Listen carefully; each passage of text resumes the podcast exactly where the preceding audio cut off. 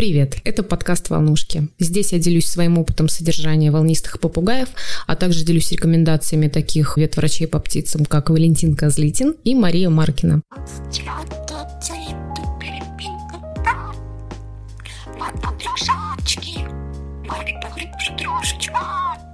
Волнушки, привет. Привет. С вами Ира и Женя. Бубню на фоне.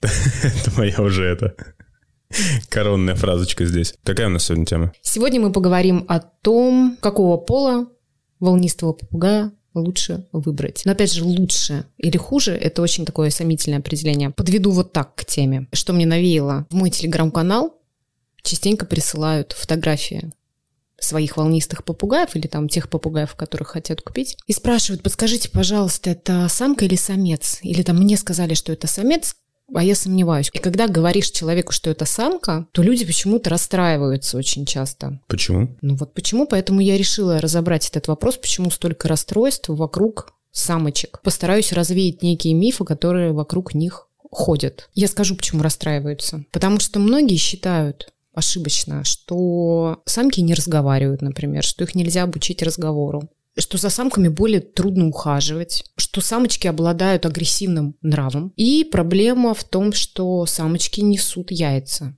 даже при одиночном содержании. И я сейчас расскажу, что на самом деле при правильном подходе и создании правильных условий содержания этого можно избежать. И скажу то, что с самцами не меньше проблем, чем с самочками на самом деле. Садимся, детишки, поудобнее.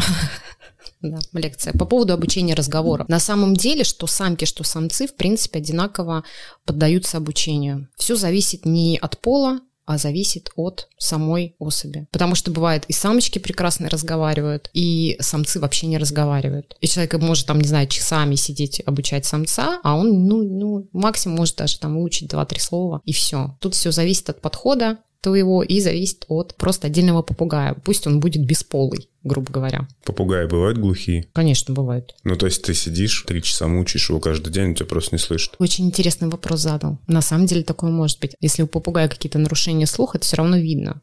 То есть попугай не реагирует практически да, на какие-то там не на шум. А мы все знаем, что попугаи, особенно первые дни дома, они такие шугливые, пугливые. Ну, первое, что я подумал, не знаю, почему мне это пришло в голову, что если попугай не обучаем, возможно, у него есть какие-то... Проблемы со слухом. Проблем... Не обязательно, что он будет глухой. Он просто может не дослышать. А бывают попугаи с рассеянным вниманием. Это как? Ну вот.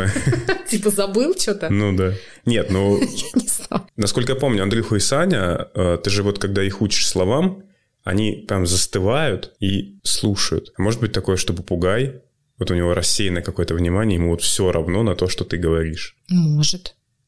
Поэтому при обучении на ранних там, да, этапах каких-то. Попугая там обучают говорить или слушать себя именно в, в тишине, чтобы ничего не отвлекало, ни какие-то посторонние звуки и так далее. Сейчас я опять буду углубляться в обучение разговором. Мы, мы сейчас не об этом. Ладно, давай мифы.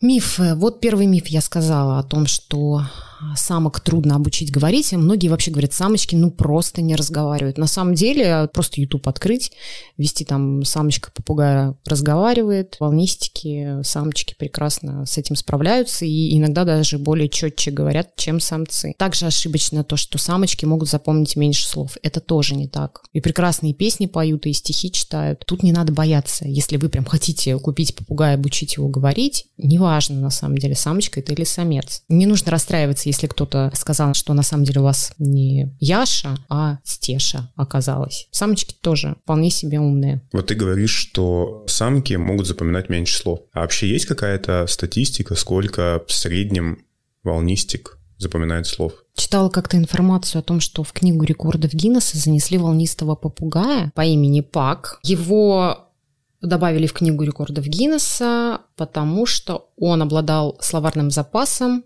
из 1728 слов.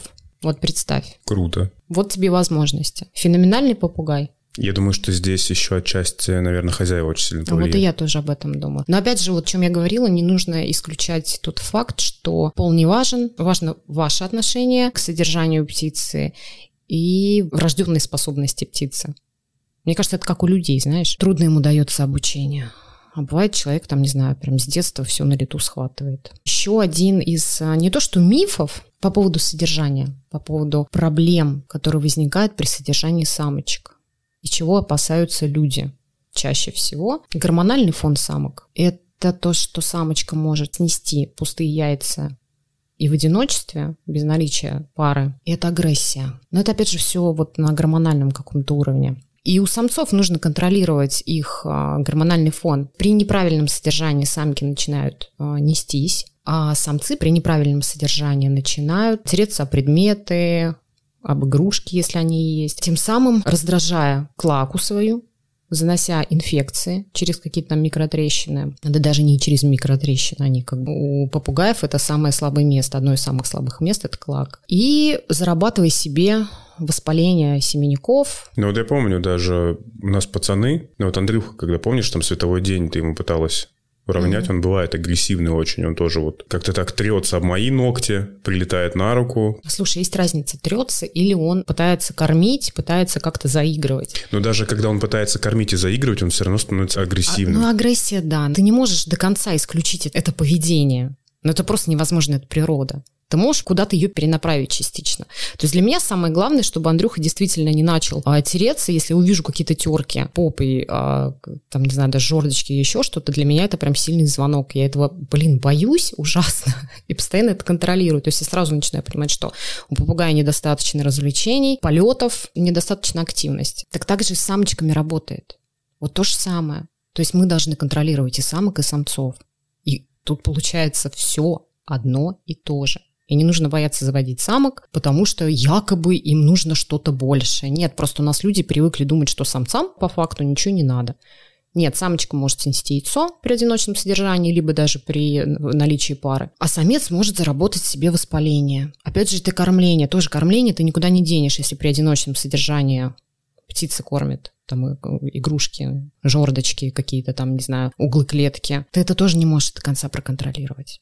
Что ты можешь сделать, это постоянно протирать и обеззараживать эти места, чтобы он не подхватил инфекцию от своей же слюни, грубо говоря, от этой каши, которую он э, отрыгивает на предмет. Ну, я думаю, что здесь еще играет такой чисто психологический фактор. Сейчас перекинусь, наверное, на всех животных. Многие люди, в принципе, не любят заводить самок. Неважно, это кошки или собаки, потому что по себе, конечно же, сужу, что есть психологический барьер в виде того, что у кошки, у собаки может быть начаться течка, лай, мяуканье по ночам. А ну, то, понятно, что собака что... и кот метят территорию. Нет, подожди. Ну, вроде как есть такое, кота кастрировал, и вроде окей все равно ты думаешь о том, что, блин, вот кошка сейчас там потомство появится. Ну, понятно, что из воздуха она не появится, но если там какая-то кошка, которая гуляет в подъезде у тебя, ну, условно, в частном доме. И я думаю, что здесь, э, перекладывая этот опыт на попугаев, я думаю, что уже на подсознании ты думаешь, что с этим могут быть проблемы. Если бы я выбирал попугая, у меня бы был в голове стереотип, что действительно с самцами проще. Но это обывательское мнение.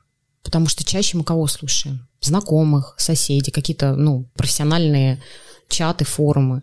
Так вот, я тебе сейчас, ну, я тебе сейчас и говорю, что э, ну, что просто... движет людьми, когда вот они ну, расстраиваются. Ну вот и движет это людьми. Например, мне пишут о том, что волнистые попугаи, да никогда в жизни они орут как ненормальные. Для меня это шок. То есть меня никогда не напрягало, как там перекрикиваются или поют волнистые попугаи. У меня их двое, да, они между собой что-то перечерикиваются. Ну, такого колоссального шума никогда не было. Ну, по утрам вот птичек слышат, поют. Или там от них столько мусора, ужас там, знаешь. Для меня это тоже шок, потому что я, ну, вижу мусор есть, но у меня не вызывает какой-то такой, знаешь, э, нерешаемой проблемы. И у меня нет такого дома, что я хожу как в голубятне, знаешь, вся в помете, все вокруг в помете. Нет, это не так. И вот тебе говорю, зависит от того, кто эту информацию тебе дает. И чаще такую информацию дают люди, которые не занимаются птицами, не занимаются попугаями. Вот у них висела это под потолком клетка. Попугай этот орал, который там сидел, никогда не летал, знаешь, ну, естественно, он будет орать. А что ему делать? Ему заняться нечем. И вот у них складывается впечатление обо всех птицах. То есть так, такие все. Также и самочки. Ну да, самочки доминанты по своей сути. А что в этом плохого? Всегда в стае должен быть кто-то главный, если у вас стайка или парочка. Это нормально абсолютно. В одиночном содержании любая птица будет агрессивной. Это тоже нужно учитывать. Самка, самец, неважно.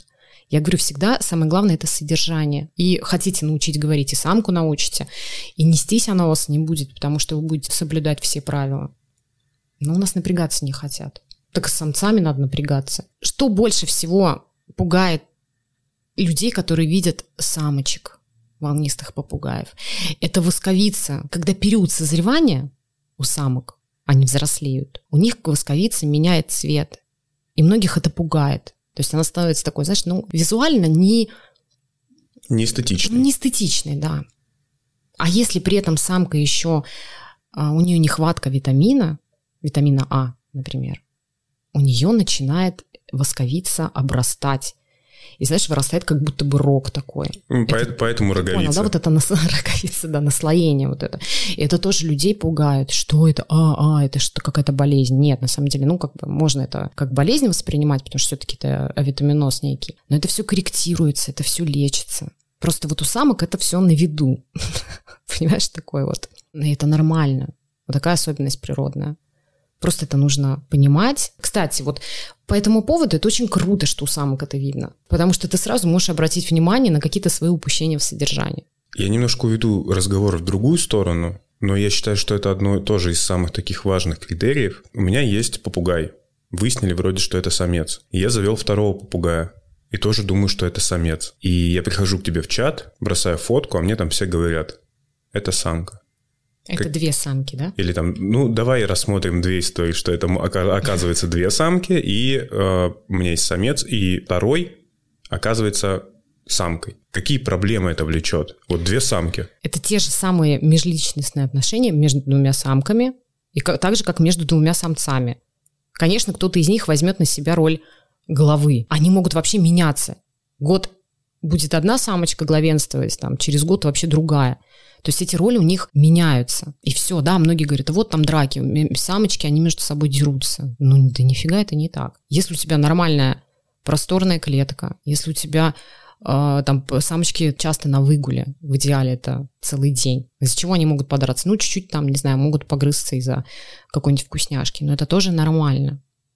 Они же как-то коммуницируют, у них что-то происходит между собой. А когда активные драки, это видно сразу. То есть, когда один другого обижает или одна другую обижает. Но это может быть и в парах между самцом и самкой, и также между двумя самцами.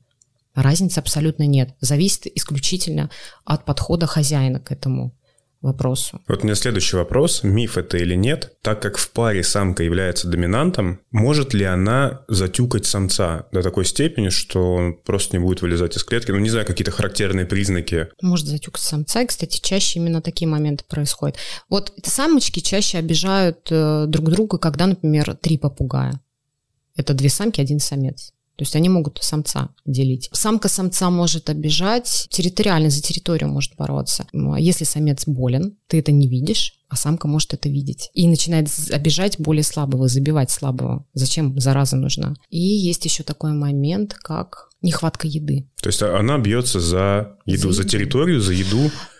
И обижает самого слабого. Да, поэтому, знаешь, не советуют э, приобретать в пару к самке самца младше. То есть либо это должен быть ровесник, либо если самочки там от года, то этот самец может быть там от 8 там, месяцев. То есть когда он уже достаточно уже взрослый. Потому что, да, птенцов, самцов могут обижать. Есть такое. Именно с самками работает эта тема подбора возраста к самцу. А на самом деле драк можно избежать правильным знакомством птиц.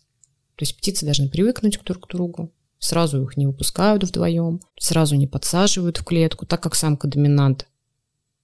Она все-таки должна как-то первая проявить да, интерес. Про гормональную агрессию. Самочки, да, они в этом плане могут более активно ее проявлять в период, когда он готовится размножаться. На гнезде тоже самки могут стать агрессивные рядом со своим потомством, но это уже другое. Поэтому, чтобы не возникало половой агрессии такой, нужно это контролировать содержанием.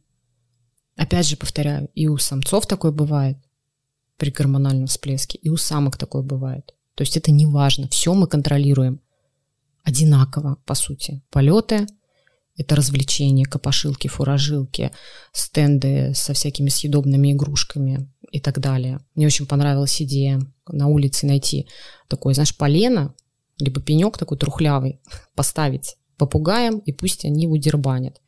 При этом можно еще его там нашпиговать всякой зеленью, потому что при подготовке к размножению они что делают, попугаи? Они делают дупло себе, некое гнездо. И вот пока они его будут делать, самочки не несутся. Поэтому нужно занять физически нагрузить самок, чтобы они прогрызали эти пни или эти поленья, да. Как только они его чуть там догрызли, прогрызли что-то похожее на углубление, убирать и менять, и так они как бы это все, все это утихнет. И все, дальше можете продолжать э, спокойно себе жить и радоваться. Этот период закончился, но он опять будет повторяться через какое-то время. Но есть какая-то сезонность? Там, например, э, самки вот активны к осени, к лету, к весне. Мне чаще по поводу вот этой половой активности задают вопросы именно в начале лета и примерно, ну да, где-то через полгода. Июнь, январь, февраль. Вот я сейчас просто анализирую. Итог какой? Какой итог? Самочки прекрасно обучаются разговорам. Сравниваем просто. Самцы тоже.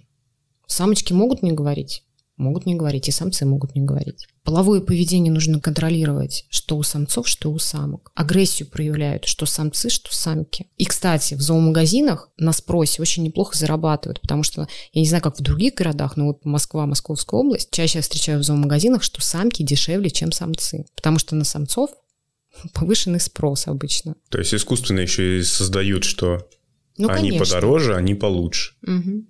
Ну, вообще жалко так самочек недооценивают. Вопрос, а почему у тебя два самца, да?